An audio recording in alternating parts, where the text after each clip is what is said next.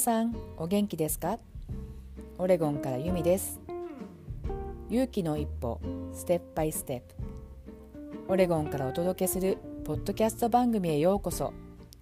私が番組ホストのユミです。たくさんある番組の中から私を見つけてくれてありがとうございます。この番組では私が自ら経験した DV モラハラ国際結婚国際離婚。住む家も頼る家族も英語力スキルもなし。内々尽くしの異国の地で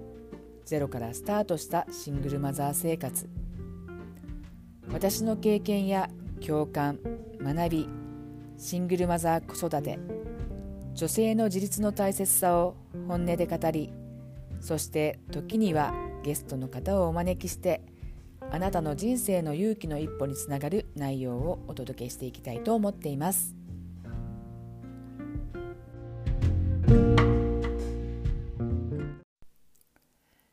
エピソード9です。今回のテーマは国際結婚。異国の地で生活する覚悟。というテーマで皆さんとシェアしていきたいと思います。とね夢を壊すわけじゃないですが現実はその楽しいことばっかりではないですよってことを今からね少しずつシェアしていきたいと思います。で例えば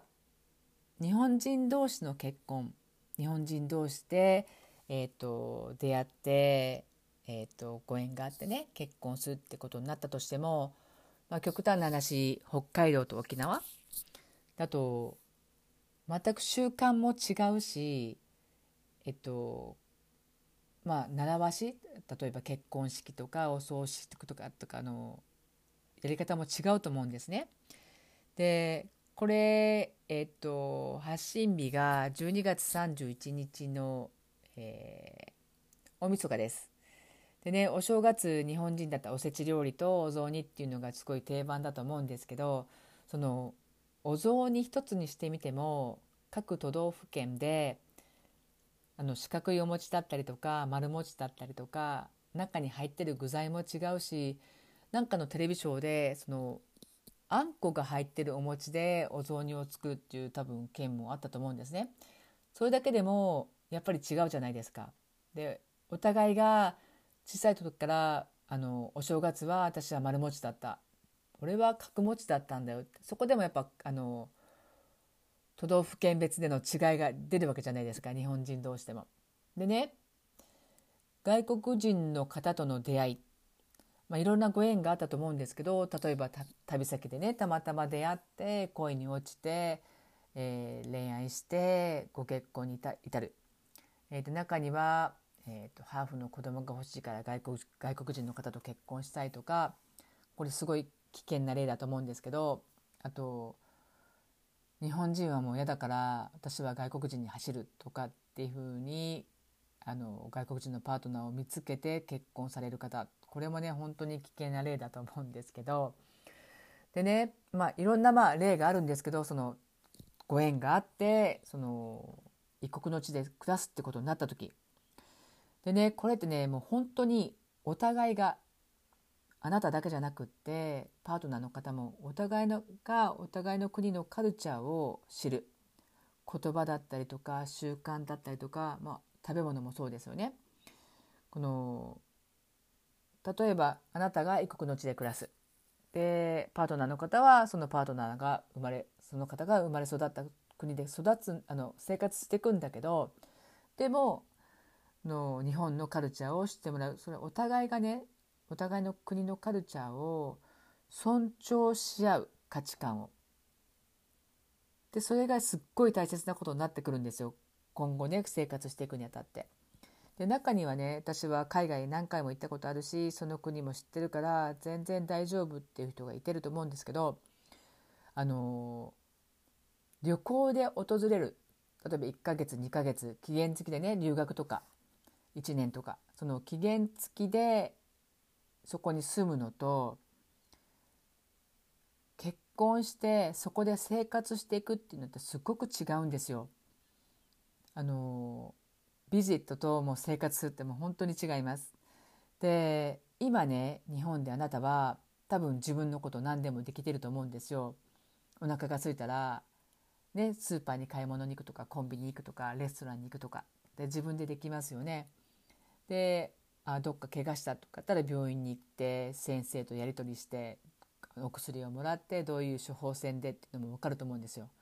で車あガソリンがないなあ保険が切れたなってそれを全部異国の地に行ってあなたは自分でやできる覚悟ってありますか？いやいやパートナーがやってくれるからってそれってねすごい危険なことなんですよね。でもちろんパートナーの方が全部してくれると思います。そういう方を選んでほしいなと思うんだけどでもパートナーもそのいつまででもそのあなたのことを赤ちゃんのようにテイケアできないですよね。でましてやお二人の間で将来子供が欲しいなとかって思ってねお子さんを授かったとします。そうなった時に今度お子さんのお世話をするのを、まあ、ご夫婦でねお世話していくと思うんだけどで子供が成長して小学校に行く中学校に行くってなるとこの学校のこととかもやっぱりママがすることが多くなると思うんですよ。でねその間もやっぱり自分の国日本に帰りたいなって里帰りとかしたいなと思うじゃないですか。で若い時はね私もそうだったんですけど日本になんてもう本当にチケット買ってすぐ行こうと思ったらいつでも行けるやんとかって思ってたんですよ。でもねまあ、今もねこの2年間コロナがあってこのパンデミックがこんなことをこんな世界が来るなんて誰も想像つかないじゃないですか。でまあこのパンデミックはちょっと特別な例だけど子供がね小さいうちはあ桜が綺麗な時に買いたいなとか思ったら買えるかもしれないし秋のね美味しい新米が食べたい時に買いたいなとか思ったら買えるかもしれないけど子供がね成長していくうちに小学校高学年中学生高校生になった時に今度子供を学校を休ませてまで行ける環境かな生きるとしても子供学校を休ませたら子供がそれだけ学校で、えーと、遅れを取ってしまうわけじゃないですか。そうなると日本にね帰れる時も限られてくるわけですよ。ね、であのお金に関しても例えばあなたがこの異国の地に嫁いで何か仕事を見つけてあの収入があればいいですけどパートナーだけの収入に頼って生活してた時にその、まあ、相手にもよるんですけど例えば日本に帰りたいな何かあった時に家族にね何かあった時に帰りたいなと思った時でもその航空券をね買うにしてもその例えば子供がいたらその学校もあるし自分一人で帰れないし帰りたくても帰れないっていう状況って出てくるんですよ。であの若い時はね自分も若いし何でもできるっていうのもあるかもしれないけどあの皆さんやっぱ年取るんですよね。で両親も年を取るわけですよ。そうなると今度はね介護っていう問題が出てくるんですね。もちろんパートナーのご両親もそうだしでも自分の両親は家族は日本にいるわけじゃないですか。これねあの私の周りでも結構本当によく話に出る会話なんですけど現実的な問題として本当にあるんですよね。あの家族が体調を崩して病院に入ったすぐ飛んできたいですよねこれ陸続きだったら飛んでけるじゃないですか。でまずチケットを探して、まあ、飛んでいけたとします。じゃあ今度どのタイミングでこっちに戻ってくれるんだろう。ね、そのいてる間にご家ご家ご家族の方が回復してあの元気になられればまた来るねって感じで帰ってこれるけどどんどんどんどん悪化していく。じゃあ亡くなるまで入れるのかな？2ヶ月3ヶ月すでに経ってて。で子供も残してきてるとしたらその帰るタイミング？えお葬式を終えてから帰るの？とかその亡くなるのを待つって帰るのってなんかすごい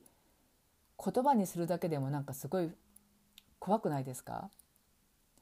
でもそれぐらいの覚悟を持たないとダメだってことを伝えたいんですね。でそんな先のこと私たちも全然考えてないしっていうふうに思われるかもしれないけどでもこれって現実なんですよ。でね夢を壊すわけじゃないです。でもその国際結婚異国の地で生活するっていうことはそれぐらいの覚悟をしないといけないですよってことを私は伝えたいんですね。国際結婚がダメって言ってるんじゃなくってでもそれぐらいの覚悟が必要ですよってことを伝えたいです。でねこのご縁があってこの国際結婚をして異国の地で暮らすでする前にパートナーとそのお互いの国のカルチャーとかをしっかりと話をしてもう一度ね考えてみてください。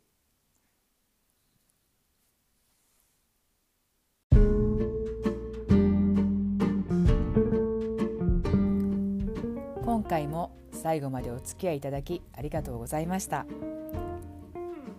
えー、国際結婚異国の地で暮らすという覚悟ですね。えっと、まあ、現実的なことたくさん話したんですけど本当に覚悟が必要だと思います。何かあった時にすぐ頼れる人がいないとか家族に何かあった時に飛んでいけないとかそのパートナーだけを頼って異国の地で暮らすってことは本当に危険です。ある程度自分もその国のことを理解してお互いがお互いの国のね習慣とかを尊重し合えて初めて国際結婚っていうのは成り立つと思っています。ね、悪いことばっかじゃなくって視野が広がったりとか、えー、言葉が覚えられたとかいろんないいこともたくさんありますまずはパートナーになる方ともう一度よく話し合ってからでも遅くないと思いますえっ、ー、と次回の発信は2022年になります。この2021年の11月から始めたポッドキャスト、えー、たくさんの方にご視聴いただき心から感謝いたします。えー、新しい年も皆さんの勇気の一歩につながる何かを発信していけたらいいなと思っています。もしあなたの心に響くエピソードがありましたらフォローしていただけたら励みになります。ではまた次のエピソードでお会いしましょう。皆さん良い年末年始をお迎えください。